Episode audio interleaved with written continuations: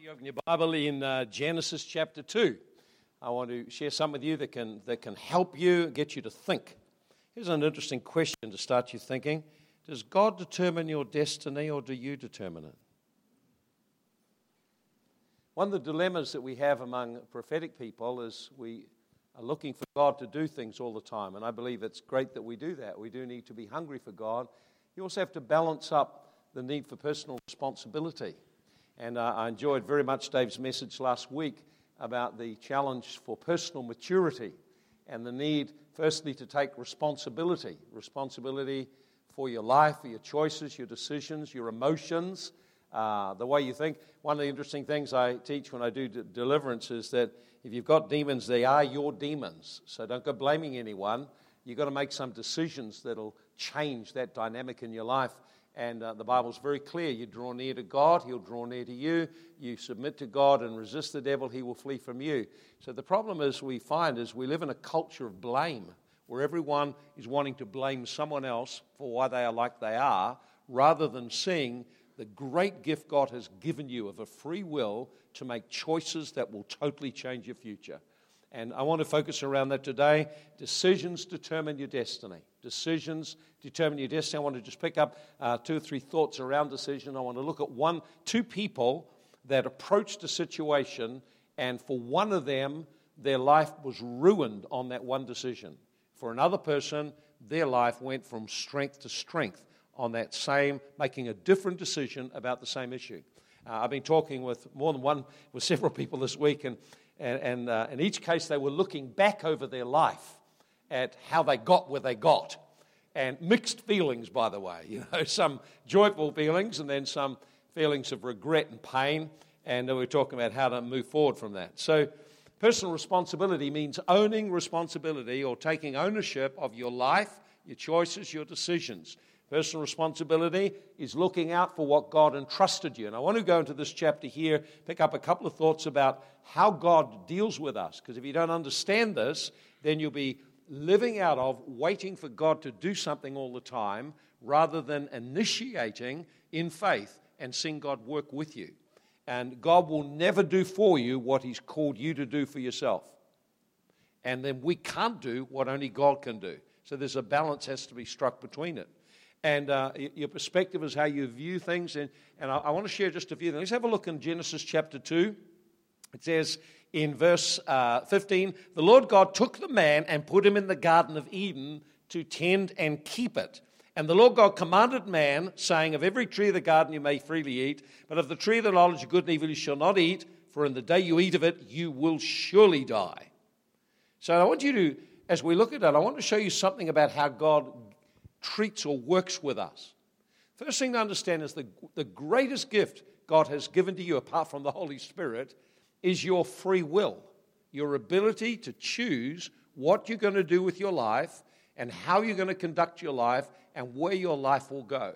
It is an immense, priceless gift because when God gave you free will, He took a risk that you would abuse that responsibility and make dumb choices. How many have made a few dumb choices? Well, we've all had dumb choices.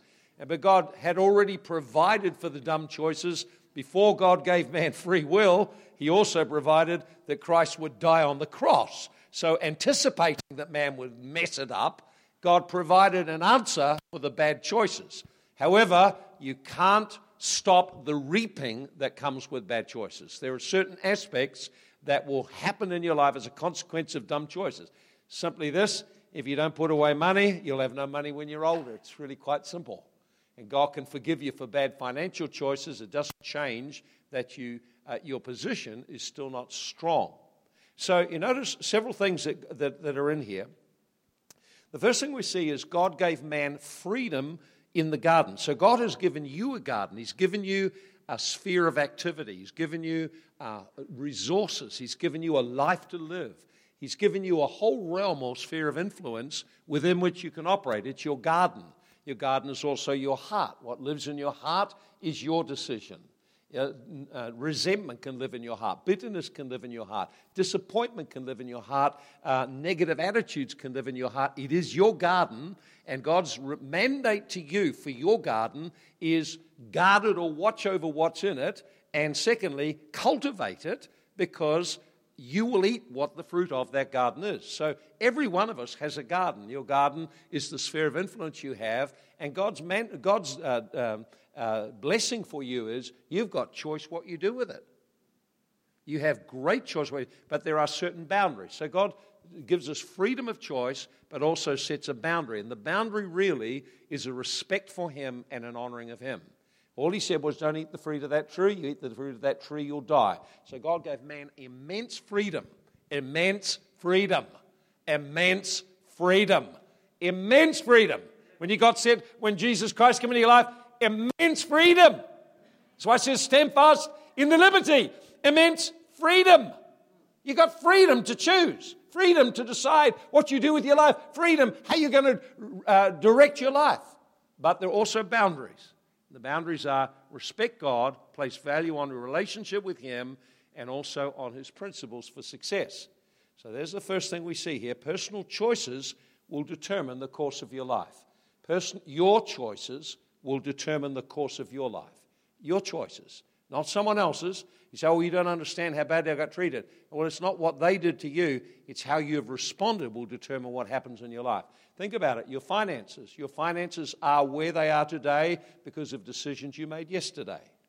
You bought on credit yesterday, and you found that that thing that should have cost you a thousand cost you about 1600 altogether, and it's running down in value that uh, your finances are where they are today because decisions you made yesterday. Think about that. Every part of your life today is a result of the decisions you made yesterday. Your education, your education what level of education you have. I watch so many young people and they drop out of school. They, all they want is to get money and they break the season of education in their life and abandon the education too early. And then they go through this massive dip where the opportunities are very little until they come to their senses, and then they now, in a different season, have to try and regain the lost ground. It's always harder when it's out of season. So, uh, all kinds of areas like that. Your, your family, the choice of your partner is probably one of the most important decisions about, apart from choosing Christ because it's a lifelong commitment to walk in friendship with one another. You mess it up, oh my, you have sorrows. But if you get it right, oh my, you have joys. And you see, so uh, you think about family. Your investment in family will determine whether you look back years later and say, uh, What a joy my family is to me, or whether you look back and say, What a grief and a sorrow it is. You make choices about the investment of your time and what is important. I'm glad looking back of the time we invested in family and the priorities we placed around family. So your choices determine where you end up. Think about your spiritual growth. Your growth as a believer didn't stop the day you received Christ. It's actually an ongoing responsibility. And if you haven't changed in a year or two years, then you are neglecting spiritual growth. You must make decisions to do what is needed. Just coming to church doesn't ensure you grow. Coming to church in meetings puts you in an environment where God can touch you, but you've got to make the decisions that bring about growth in your life. That's your responsibility. God won't do that part for you. The growth in your life is the outcome of the decisions you make regarding your personal life daily with God, the hunger for the things of God, the value you place on the things of God, all those kind of things. Many, many different things. Think about your health. For some people, you know, when you're young, you eat anything you want, as much as you want, you never worry. Drink as much as you like, wake up with a headache, and it's okay, get over it. But later on, you feel the effect of it when you've got gout or got some other liver problem or kidney problem, then you remember all those days when you could do what you wished. And now you're paying the price. So think about it the neglect of health. Your health is the result, much, mostly, of the decisions you make. Your influence in the community is a result of decisions you make. So it, no matter where you look at it, your choices determine the quality of life you have and the influence you're making on others. And so uh, you think about that. Uh, as I look back now, we've, we've grown our family. We have now 22, we've got another grandchild on the way, so there's 22 grandchildren. But we made, made decisions years ago about the value family would have in our life. Now we're reaping the value of those decisions. When we were making them, some of the decisions didn't seem so smart. Some of the decisions like decisions not to have a TV, decisions that we would guard our family time, decisions that we would have a family night every week, decisions that we would, I'd make appointments with my children to have time with them. That just seemed like crazy sort of stuff. But now we see the value of investing in family. The choices we've made have reflected a value on family. And I got that, uh, mostly I found that value in watching Joy's father and observing his life and seeing after 80 years 20 uh, odd grandchildren honoring him, he'd invested in their lives for years.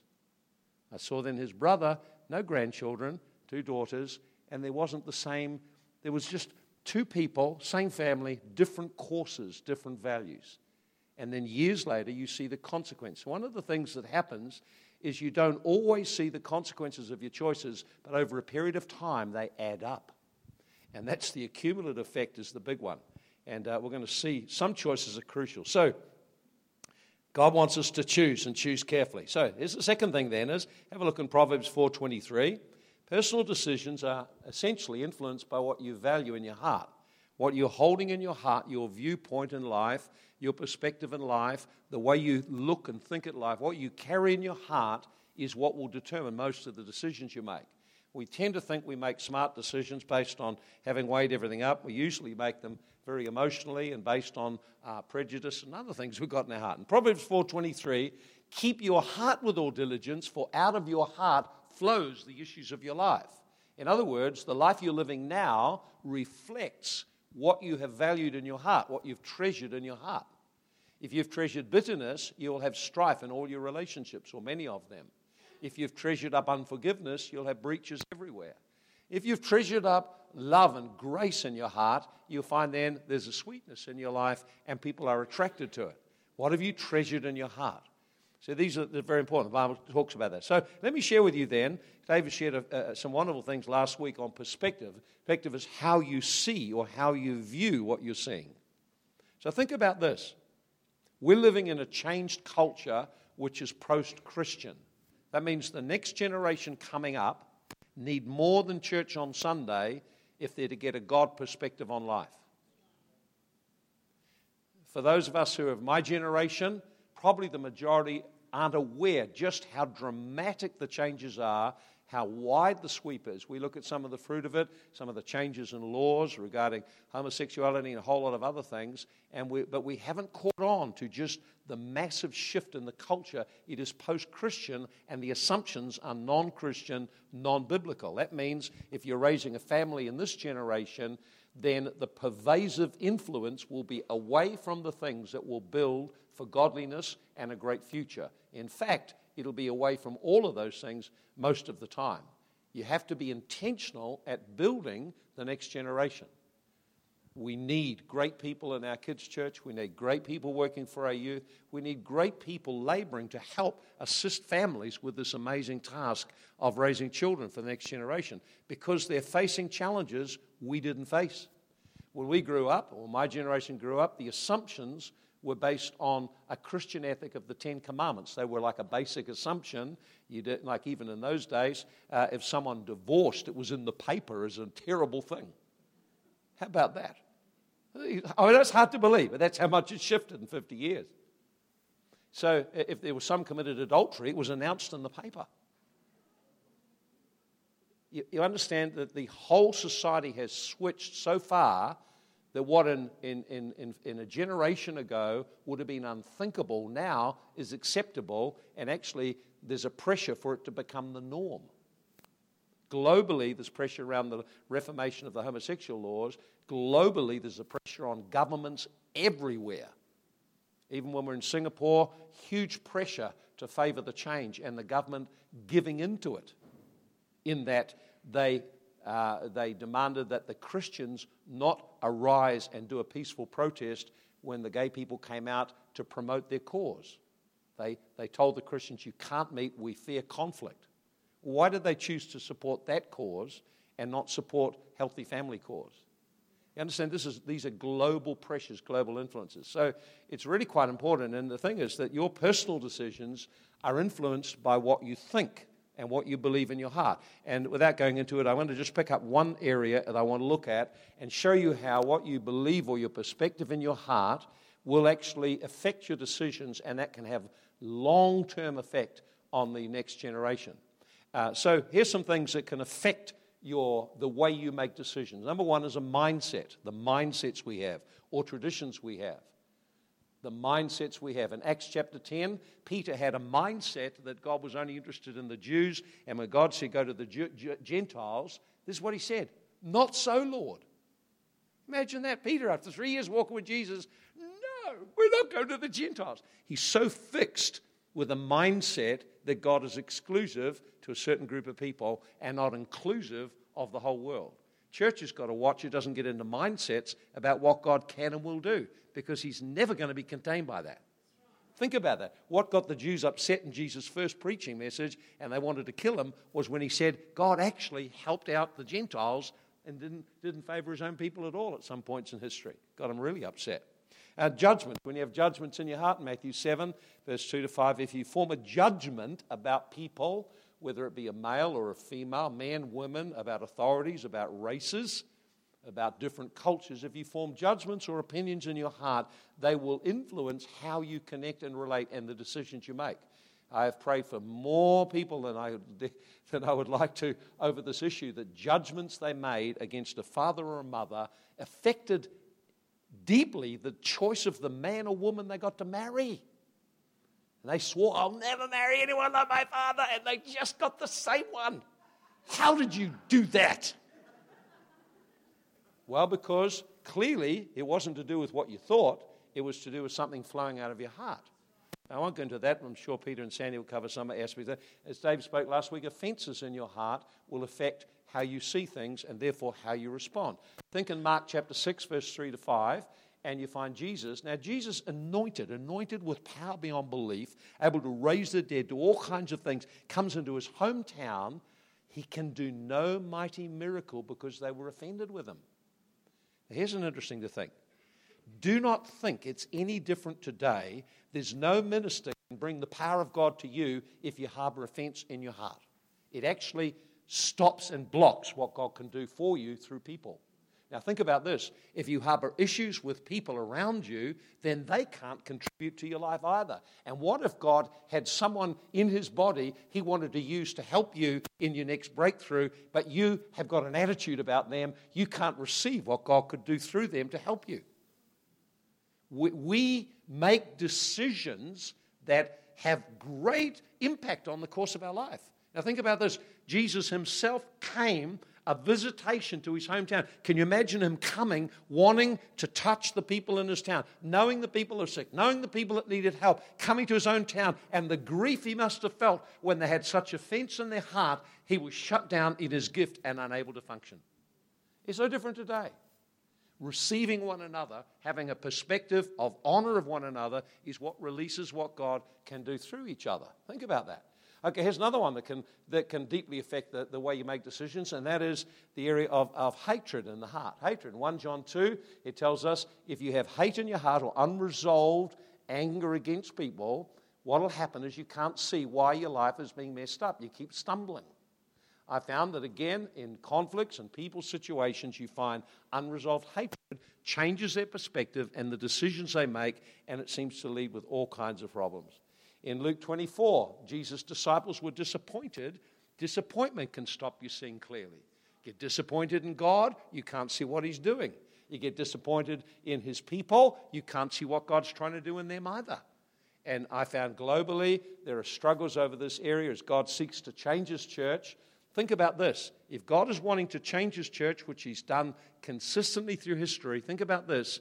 You first have to see its lack and the need for change before you embrace the change.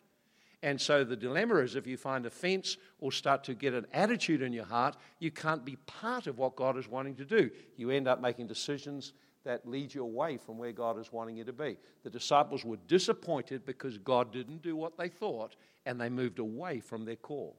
They were, they were, it's only Jesus' intervention that stopped them walking completely away from the call of God. I wonder how many people you know that have walked away from the call of God because of disappointment in how Jesus handled them or what I didn't get what I expected. It didn't work out like I thought. And uh, so those are some of the things. So wisdom is being able to see life from God's perspective. Wisdom. Wisdom is being able to see God, life from God's point of view. Now, I've noticed with Pentecostals this kind of thing, and I'll, i may do a message just on this whole area of how to get this balance right. Pentecostals tend to wait for God to tell them what to do all the time. So that they want God to tell them what to do. Now, the problem is that undermines the very relationship He wants you to have with Him, whereby you bring to the table your dreams, desires, and your heart. What it does is it puts the burden on him or the responsibility on him to tell you what to do. It makes you a master slave instead of a father son working together. So, the two things we have to keep in balance are, revelation, God talking to us, and wisdom, where you adopt the ways of God, the principles of the kingdom, and you govern your life according to sound principles. This is a balance to get. If you're running a business, run it on wisdom. You don't want to have to run it asking for miracles all the time. You want to run it on sound wisdom. Yes, you can have miracles on the way, but they should be the exception rather than the rule. What you need is not miracles, what you need is favor. And favor comes when you walk in wisdom. Now, I'll get on to that maybe another time. But these are, these are something. So, and the Bible says wisdom is the principal thing, therefore get wisdom. Yeah, wisdom, God is the source of wisdom. Now, I want you to have a look at this story. This is where we're leading to in Genesis chapter 13. And I want to show you something which is very relevant for the day that we live in Genesis chapter 13. Because I, I, I observe this widespread through the world, and I hear people talking to me about an emerging generation that thinks and operates this way. In, in, Gen, in Genesis chapter 13, it says, Abram, verse 1 Abram went up from Egypt and his wife and all he had, and Lot with him to the south. And Abram was very rich in livestock, silver, and gold. Very rich. Isn't that good? Very rich. Very rich. Very rich. And he went on the journey from the south as far as Bethel to the place where the tent had been at the beginning between Bethel and Ai. So, where he was at the beginning? Between Bethel and Ai, a place of an altar. Now, just stop there and we'll move on. Basically, he's now returning to where he'd been, and, and a big decision is about to be made. And so he's returned. The place he's returned to is where he first made an altar of commitment and heard from God. Okay, so he's, he's come to a place where, he's, uh, where there was a, a former altar. In other words, come back to a place of decision or worship of God. Now, notice that the, the, the, the, the place of this altar is got Bethel on one side and Ai on the other side. And, and notice which way they are Bethel and Ai. Bethel means house of God, Ai means heap of rubbish and ruins, means like a pile of broken down ruins. So notice the place he's making a decision on one side, on the one side, the house of God and all that it stands for, the blessing, the destiny, the purpose of God. On the other side, a heap of ruins. So he's positioned now, and a decision is about to be made, and the place of decision is between this place and that place there. Now, see what happens there. It says, uh, it says in verse uh, 5 Lot also went with Abram, had flocks and herds and tents. Now, Lot was Abram's nephew. Now, the first thing to see about this is, is we look at the example of Lot. Abram was the one who got revelation, and he was given direction, and he was given a promise of blessing. As he journeyed with God, blessing came on him. Now, notice this blessing came on those connected to him. Lot did not come into blessing because he was a clever man. Lot came into blessing because he was connected to a blessed man. His blessings were the consequence of a relationship with Abraham and Abraham living under the grace of God. It's a great picture for us that as we're connected to Christ, to Jesus Christ, the blessing in Him are all the blessings of God that connected to Him, related to Him, we enjoy the blessings. Notice that the riches, the gold, the tents, everything that Abraham had, the blessing fell on Lot, and he got some too. Not because he's good, just because he's connected. Connection is important in the kingdom.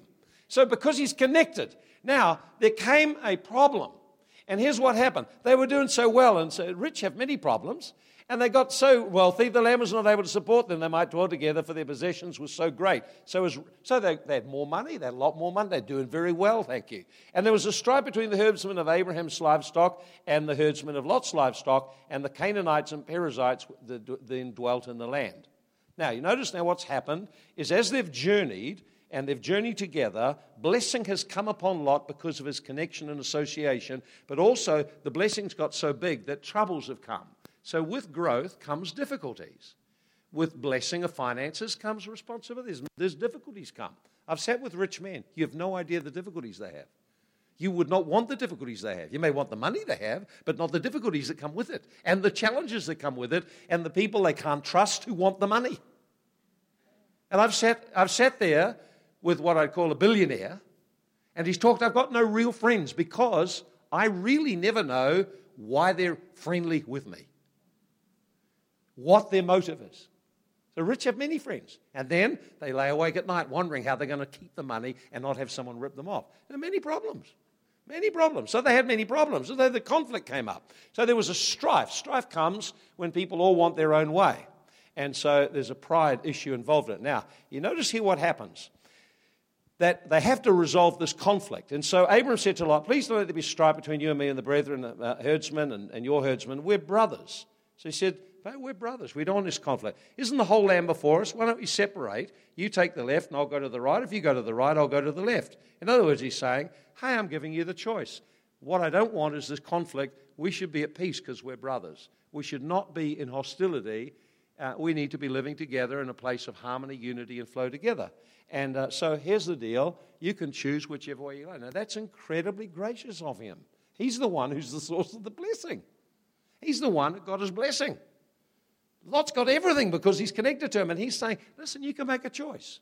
I'll show you why he could make that decision in a moment. And it's all to do with perspective. It's all to do with how you see. And you'll see two statements in here, and have to do with how you see. Now, look what happens here in verse 10. Lot lift up his eyes.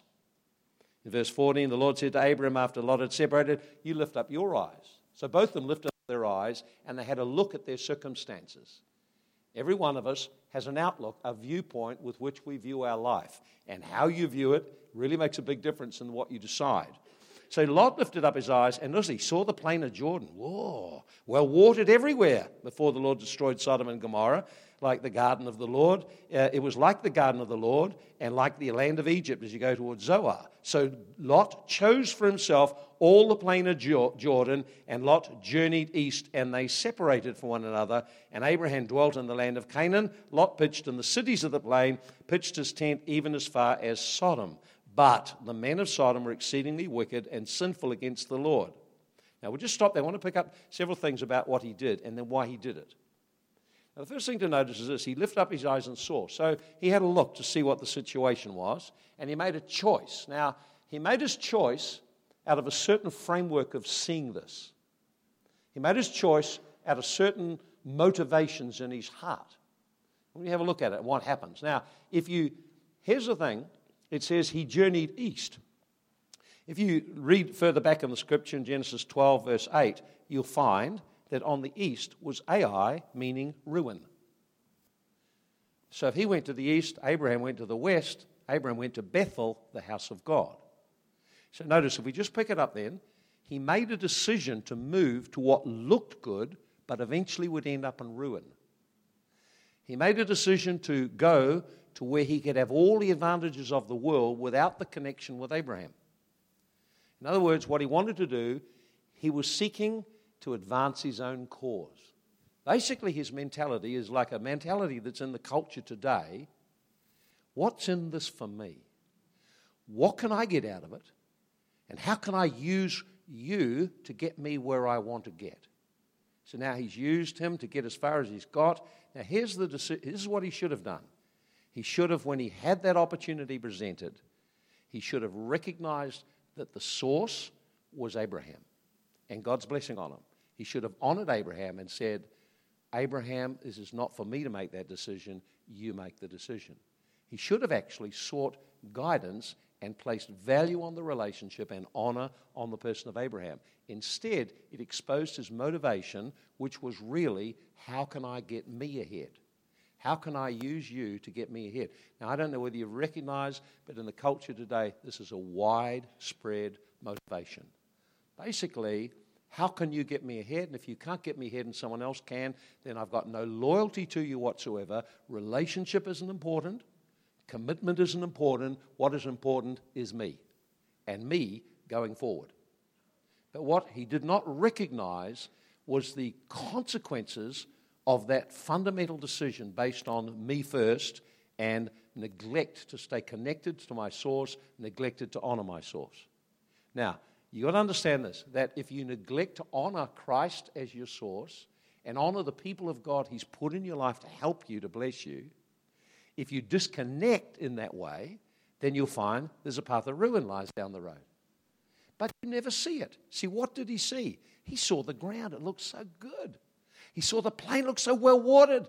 He saw it look like the Garden of Eden. It looks absolute. I can't see how this could possibly go wrong. This is a great investment. It's a great decision. But he fundamentally violated the principle of the kingdom, which is about kingdom connection and kingdom honor. Basically, he had selfish ambition. Just what's in this for me? How can I get myself ahead? What a terrible decision. You know what happened? If you follow the progression, here's what happened. First, he looks and he sees. Secondly, he wants and he chooses. Thirdly, he pitches his tent near the city. The next time you find him in the next chapter, he's living in the city. And then finally, he's at the gates of the city. He's in a place of authority in the city. In other words, he has moved from identifying with God and his purposes to now total compromise with the world system God is about to bring judgment on. Now, we are to be involved in the world, connected to the world, engaged with it. We should never lose our connection with kingdom, connection with God, and connection with His purpose. Here's what Abraham said. Look what Abraham said. And so when you follow it, you find that this decision of Lot's cost him everything. Absolutely cost him everything. He lost the lot. He lost everything. Think about it. He lost his wife, he lost his riches, he lost his daughters. He ended up losing his character, and then he certainly lost his legacy because you find him in a, te- you find him in a cave drunk, having sex with his daughters, creating two abominations, the Ammonites and the Moabites, which created problems for years to come. One decision based on a wrong motivation led to a path. It wasn't just the one, it's the first decision led him down the path. He moved away from the house of God, away from the call of God, away from the blessing of God, and began to advance his own cause. He'd used the things of God to get him ahead. Now he sees an advantage over here to use them, and he went down with them. That's, I don't think if he had ever looked, you see, what he, when he stood and looked, and all he could see was the personal advantage, what he never could see was the consequence of those decisions separating from God and His purposes has devastating consequences, not just for yourself, but the next generation. I don't want to refer to anything just, but I notice over years of watching people, years, not just one year or two years, 30 years of watching people, what I've been deeply concerned about are the families of people that separate from their connection with God and His purposes for whatever offense or reason and begin to walk their own journey away from God. What it affects is the children. The children aren't in a framework or environment where they're nurtured and encouraged and have friends that go forward with God. It's really important within a church family that the young people have friends that connect with them, that bring them forward or encourage them in the things of God. Very important for teenagers making great decisions in their life that people are encouraging them forward in the things of God. Because if they don't and they separate from Christian influence, then you find they now have a different realm of influence. And after all your friends, are angry at your parents, you'll be angry at your parents. After all your friends are happy to sleep with round and sleep with one another, you'll be thinking there's the same thing. You see, it requires an intentional commitment to the things of God to stay in that flowing river of blessing. Uh, it, it just grieves me the number of young people I have seen, and I've asked after them and oh, well, this one's there and that blew up and this happened and that's happened and that's happened. Some of you who are leaders in the church know of some of those young people that we've sown in. And when families made bad decisions, bad choices, not out of revelation being led by God, but out of offense or disappointment or whatever, it had huge consequences on their family. Need to, to understand that. So notice with, with Abraham. Here's the interesting thing I love about Abraham was his whole perspective. See now, Abraham took a look too. He had a look around. God said, "Hey, look out there." He said, "See that land?" He said, "You know what?" He said, "I know Abraham, I know Lot's made his decision, but actually the whole lot's going to become yours." Now, here's the thing that Abraham had. Abraham had a promise from God. So before Abraham saw that piece of land, he had a promise from God I'm going to give you all this area. So it didn't matter to him what he gave up because he wasn't worried about what he could see. He was leaning on the promise of God. It's the same with his son Isaac. God had said, I'm going to give you the son. So when God said, offer him up, he, knew, he had a promise. He had a promise that he'd have a son. Then he had the son, and God said, Give him up. He still had the promise. Oh, you still have a son. I'm going to raise up a seed through this. In other words, he had God's perspective on his life. He listened to God, heard what God had to say, held what God had to say, and that freedom, notice now, he can take initiative to solve strifes because he's not worried about the outcome. He's not got an investment in it. He can actually go and he can seek out peace because now he's got God's perspective. That's the kingdom of God is about peace and relationships. And the third thing is he can go and give others the choice. He didn't have to contend because he's trusting God for his solution. I wonder how many times we contend to get ahead at the expense of others, not realizing what it's costing us long term in living that way. What a much greater thing is to say, I want to live to honor God. I want to live to build his house, a house that honors him. I want to live for his pleasure. And at the end of your life, you'll look back and you'll see the fruit. There will be fruit. There'll be great fruit. There'll be outstanding fruit. So here's just a couple of questions to finish as we close now for you to think about. Firstly, just close your eyes for a moment. I want you to think what is the Holy Spirit speaking to me about today? About my choices about my decisions, about my commitments. What is God saying to me today? Holy Spirit, speak. There's a second question for you to think about. How much do you value or place value on God's word and direction when you're making decisions?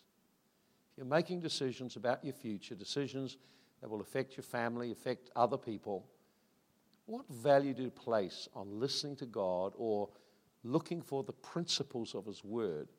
Because if you have those principles, they actually make the decision for you. What value do you place on relationships and the impact of them when you make your decisions? In other words, when you're making a decision, do you weigh up how this will impact people and seek to walk in peace? And finally, is there any decision you're facing now where you really need to get God's perspective on this? You need to hear what God has to say, either through His Word, through direct hearing the Holy Spirit, or through listening to godly counsel that brings wisdom. Is there any decision you're facing now that really, instead of looking and taking the attractive, easy route, you need to listen and hear what God has to say? It will bring peace to your life, it will bring great fruit in your life. And finally, as you look back, can you identify any decisions you've made that in hindsight they were hasty, they were made without considering God and His role and plan for your life and staying connected to Him? They didn't consider the value of people and how it might affect them. You just made that dumb decision. And then look where it led you. Maybe being a husband and you just didn't listen to your wife's counsel. You end up in such a mess. She's looking at you with I told you so look and you realize I really blew it. Or perhaps it's been in a relationship, maybe in finances. God is able to help redeem you right now if you just open that part of your life to Him. Jesus, we want to be wise in the kingdom. We want to make great decisions. We want to go from strength to strength. So, Lord, today we turn to you. We ask forgiveness for decisions that have been foolish made without consideration for the principles of your word, for honoring you and honoring the people that we're connected to. Forgive us for those decisions. Help us to make decisions based on the principles of your word, decisions based on a value of you and a value of people. Help us to make decisions, Lord, and commitments which will advance us forward in your plan and purposes. We don't want to be like Lot. We don't want to find our life at the end just comes crashing down and we look back with bitter regret at the terrible decisions we've made. But we look back like Abraham and see blessing after blessing after blessing. Mistakes made, but blessing after blessing after blessing because we stayed connected to you and your purposes in this day. Young people, if you're here today, what is God speaking to you about in this message? About the decisions you're making, about friends, about employment, about education, about where you're going, what you're doing, about the value placed on the things of God. Make a decision today. You'll change. Father, we just thank you that, Lord, through wisdom and revelation, we can walk in great blessing, be a great influence to our community. We pray, Lord, that immaturity will diminish and the church will grow stronger, more mature, arise in strength, arise in value on you, value on your house. Lord, we honor you today. Give you all the thanks. We are a blessed people. The same blessing that came on Christ is upon us. We are blessed. Now, Lord, help us to wisely walk in that blessing in Jesus' name. Become a source of blessing to our community, blessing to our nation, blessing beyond in Jesus' name. Everyone said, Amen. God bless. Let's stand up. Let's finish with a great song, shall we?